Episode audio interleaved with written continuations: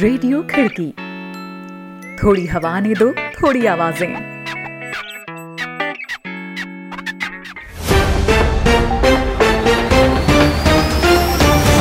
आज है 18 मार्च, दिन गुरुवार। खिड़की इंटरनेशनल बुलेटिन में अभिवादन स्वीकार करें रोहित जोशी का।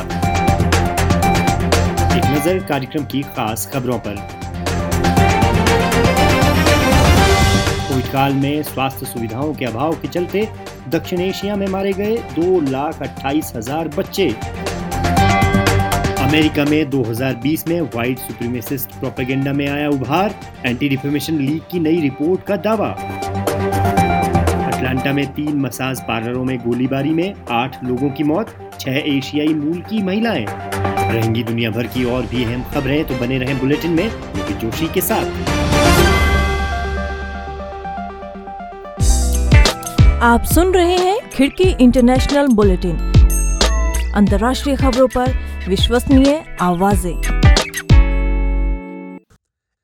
आइए शुरुआत करते हैं आज की पहली खबर से। कोविड 19 के चलते हुए लॉकडाउन के दौरान स्वास्थ्य सेवाओं में आई रुकावटों के कारण पूरे दक्षिण एशिया में दो लाख उनतीस हज़ार माओ और बच्चों की मौत हो गई। संयुक्त राष्ट्र की रिपोर्ट में इस बात की जानकारी दी गई है। ये रिपोर्ट खासकर अफ़गानिस्तान, नेपाल, बांग्लादेश, भारत, पाकिस्तान और श्रीलंका पर केंद्रित है। रिपोर्ट कहती है कि इससे सबसे बुरी तरह महिलाएँ, बच्चे और किशोर प्रभावित हुए हैं। पूरे दक्षिण एशिया में एक दशमलव तीन करोड़ कोरोना केसेस सामने आए हैं और एक लाख छियासी हज़ार लोगों की मौत हो चुकी है। Direct and indirect effect of Covid 19 pandemic and response in South Asia शीर्षक के साथ छपी इस रिपोर्ट में, दक्षिण एशियाई देशों की सरकारों की ओर से स्कूलों, अर्थव्यवस्था सहित स्वास्थ्य सेवा और सामाजिक सेवाओं पर अपनाई गई रणनीति का अध्ययन किया गया है। यह अनुमान है कि इन छह देशों में पाँच से कम उम्र के बच्चों की दो लाख अट्ठाईस हज़ार मौतें हुई हैं, जो महत्वपूर्ण सेवाओं के अभाव के चलते ज़रूरी पोषण में कमी और ज़रूरी टीका न लगने के कारण हुई। बांग्लादेश और नेपाल में सिर्फ़ 80 फ़ीसद तक गंभीर रूप से कुपोषण के शिकार बच्चों का ही इलाज किया जा सका और भारत में 35 प्रतिशत बच्चों का ही टीकाकरण हो पाया, जबकि यह दर पाकिस्तान में पैंसठ प्रतिशत की रही। रिपोर्ट के मुताबिक गर्भ निरोधकों के अभाव के चलते इस दौरान 35 लाख अवांछित गर्भ धारण हुए हैं। लॉकडाउन के दौरान स्वास्थ्य सेवाओं में आई रुकावट ने दूसरी बीमारियों से पीड़ित लोगों को भी बुरी तरह प्रभावित किया। इस रिपोर्ट में अनुमान लगाया गया है कि लगभग 5,943 किशोरों की मौत हो गई जो तपेदिक मलेरिया टाइफाइड और एचआईवी एड्स का इलाज नहीं करा सके। अब रुख अगली खबर का। अमेरिकी लोकतंत्र में काले नागरिकों के अधिकारों के लंबे संघर्ष और उसकी उपलब्धियों के परे 2020 का साल देश में व्हाइट सुप्रीमेसी यानी श्वेतों को नस्लीय रूप से श्रेष्ठ मानने के प्रोपेगेंडा के लिहाज से बेहद चिंताजनक रहा है। इससे जुड़े घटनाक्रमों की पड़ताल करती अपनी एक रिपोर्ट में, अमेरिकी संगठन एंटी डिफेमेशन लीग यानी एडीएल ने इस तथ्य की ओर ध्यान दिलाया है। एक रिपोर्ट सुनते हैं हमारे सहयोगी शादाब हसन खान से। अमेरिका की एक गैर सरकारी संगठन एंटी डिफेमेशन लीग यानी ए ने अपनी ताज़ा रिपोर्ट में बताया है कि देश में वाइट सुपरमेसिस्ट प्रोपेगेंडा वर्ष 2020 में खतरनाक हद तक बढ़ गया। बुधवार को जारी रिपोर्ट के अनुसार पिछले साल फ्लायर्स स्टिकर्स बैनर और पोस्टरों के माध्यम से नस्लवादी यहूदी विरोधी एल के खिलाफ और अन्य घृणित संदेशों के फैलाने के 5,125 मामले दर्ज किए गए। कम से कम पिछले एक दशक में तो यह सर्वाधिक संख्या है। यह 2019 में रिपोर्ट किए गए 2,724 मामलों से लगभग दो गुना है। संस्था ने कहा कि खासकर ऑनलाइन प्रोपेगेंडा से निपटना बहुत ही चुनौतीपूर्ण है, क्योंकि उनकी पहुँच करोड़ों लोगों तक होती है।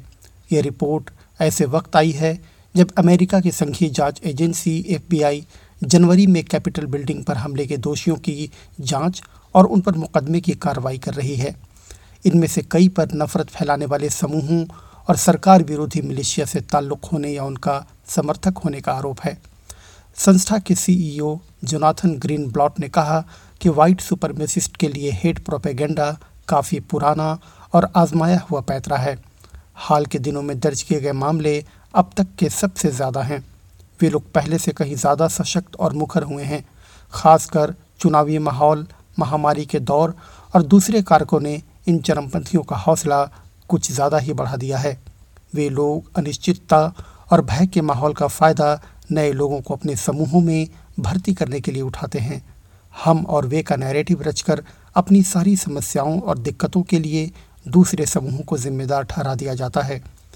देश में जारी कोरोना महामारी, भारी बेरोजगारी, चुनावों के गर्मा गर्म बहसों और काले लोगों की गैरकानूनी हत्या के बीच अमेरिका में नस्लवाद की पुरानी परंपरा ने मिलकर ऐसा वातावरण बनाया कि वाइट सुपरमेसिस्ट को अपनी जगह बनाने में मदद मिली। रिपोर्ट सुना रहे थे शादाब हसन खान। यह कार्यक्रम आप खिड़की डॉट कॉम के साथ ही खिड़की के यूट्यूब चैनल, फेसबुक पेज और व्हाट्सएप ग्रुप में भी सुन रहे हैं और मैं हूँ रोहित जोशी।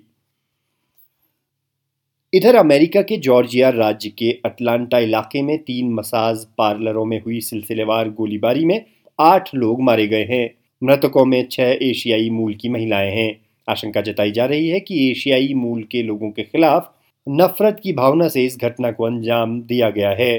पुलिस ने जॉर्जिया निवासी 21 साल के युवक रॉबर्ट आरून लॉन्ग को इस सिलसिले में गिरफ़्तार किया है, लेकिन घटना के पीछे का मकसद अब तक पता नहीं चल पाया है। पुलिस का मानना है कि इस अकेले व्यक्ति ने तीनों घटनाओं को अंजाम दिया है। चेरोकी काउंटी शेरिफ के ऑफ़िस के कैप्टन जे बेकर ने कहा है कि आरोपी ने तीनों ही गोलीबारी की घटनाओं की ज़िम्मेदारी ले ली है। खून खराबे की शुरुआत चेरोकी काउंटी के योंग एशियन मसाज पार्लर में मंगलवार की शाम तकरीबन पाँच बजे हुई थी। यहाँ चार लोग मारे गए और एक घायल हुआ। जैसे ही पुलिस घटनास्थल पर पहुँची, उसे नॉर्थ ईस्ट अटलांटा में दो दूसरे spa centres, Gold Massage Spa और एरोमा थेरेपी स्पा में गोलीबारी की खबरें मिली। यहाँ चार एशियाई मूल की महिलाओं की मौत हुई थी। दक्षिण कोरिया की ओर से पुष्टि की गई है कि मृतकों में से चार महिलाएँ दक्षिण कोरिया की थीं। दक्षिण कोरिया की यात्रा में गए अमेरिकी विदेश मंत्री एंटनी ब्लिंकन ने घटना पर अफसोस जताते हुए कहा है कि अमेरिका में ऐसी चीज़ों के लिए कोई जगह नहीं है। वहीं पूर्व राष्ट्रपति बराक ओबामा ने कहा है, हमने कोविड 19 महामारी का मुकाबला किया, लेकिन हम अमेरिका में लंबे समय से मौजूद बंदूक, हिंसा महामारी की अनदेखी जारी रखे हुए हैं। मृतकों की पहचान से यह ज़ाहिर होता है कि एशियाई विरोधी हिंसा की बढ़ती घटनाओं पर ज़रूर रोक लगनी चाहिए। इधर यूक्रेन ने अपने एक यात्री विमान को गिराए जाने के सिलसिले में जारी ईरान की रिपोर्ट की सख्त आलोचना की है।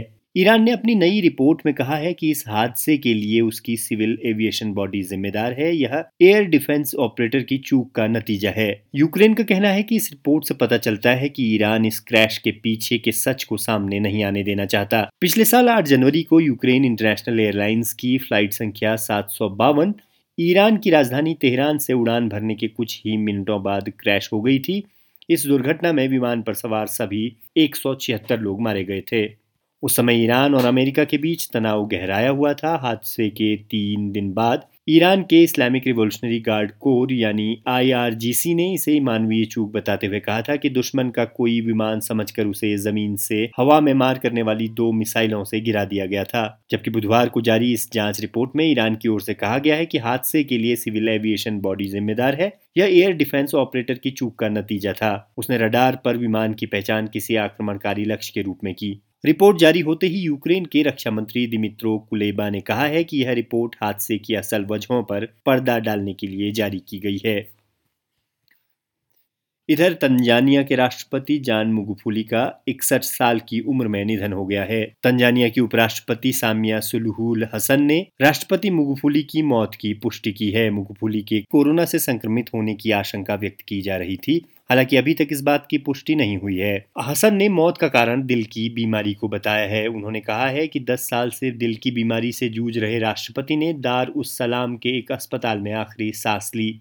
मुगफुली दो हफ्तों से ज़्यादा समय से किसी सार्वजनिक कार्यक्रम में नहीं देखे गए थे। ऐसे में उनके स्वास्थ्य को लेकर कई तरह की आशंकाएँ जताई जा रही थी। मुगफुली साल उन्नीस में संसद सदस्य चुने गए थे। 2010 में उन्होंने तंजानिया के परिवहन मंत्री का कार्यभार संभाला। सड़क निर्माण उद्योग में भ्रष्टाचार के खिलाफ उनकी तेज नेतृत्व शैली और लड़ाई को लोगों ने काफ़ी पसंद किया था। इसके चलते उनका नाम बुलडोजर पड़ा था। अब चलते चलते एक और खबर पर नज़र। बच्चों पर काम करने वाली संस्था सेव द चिल्ड्रन ने कहा है कि अफ्रीकी देश मोजाम्बिक में बच्चों के सिर कलम किए जा रहे हैं। एजेंसी का कहना है कि ऐसा मोजाम्बिक के काबो डेलगाडो प्रांत में हो रहा है। ये भी कहा जा रहा है कि कई बार तो 11 साल तक के बच्चों के सिर कलम किए गए हैं। गैर सरकारी संगठन सेव द चिल्ड्रन को एक माँ ने बताया है कि कैसे उन्होंने अपने 12 साल के बच्चे का सिर कलम होते देखा। जब इस घटना को अंजाम दिया जा रहा था वह पास में ही अपने दूसरे बच्चों के साथ छिपी हुई थी। मोजाम्बिक में 2017 से हुए विद्रोह में अभी तक 2,500 से ज़्यादा लोग मारे जा चुके हैं और करीब सात लाख लोगों को पलायन करना पड़ा है। आमतौर पर इस्लामिक स्टेट से जुड़े चरमपंथी काबो डेलोगाडो की हिंसा के पीछे हैं। हालाँकि अपनी रिपोर्ट में सेव द चिल्ड्रन ने ये नहीं बताया है कि बच्चों पर हुए इन हमलों के पीछे कौन है, लेकिन इसका कहना है कि वहाँ से पलायन करके आए लोगों ने ऐसी नृशंस घटनाओं का ज़िक्र किया है। तंजानिया की सीमा से लगे काबो डेलगाडो प्रांत में गैस के भंडार हैं। दोस्तों, आज के बुलेटिन में इतना ही। ये बुलेटिन आपको कैसा लगा, इस बारे में ज़रूर कमेंट करें। आप जिस भी प्लेटफॉर्म पर खिड़की को सुन रहे हैं, लाइक और शेयर करना ना भूलें। खिड़की के यूट्यूब चैनल को भी सब्सक्राइब कर लें और बेल आइकन टैप कर लें, ताकि हर अपडेट आपको मिलती रहे। अभी के लिए रोहित जोशी को दीजिए इजाज़त। कल फिर होगी मुलाकात। आप जहाँ चाहे हमें सुन सकते हैं, खिड़की डॉट कॉम के साथ ही, खिड़की के यूट्यूब चैनल और फेसबुक पेज पर भी। नमस्कार।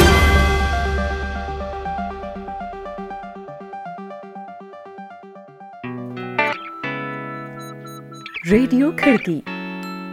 थोड़ी हवा ने दो थोड़ी आवाज़ें।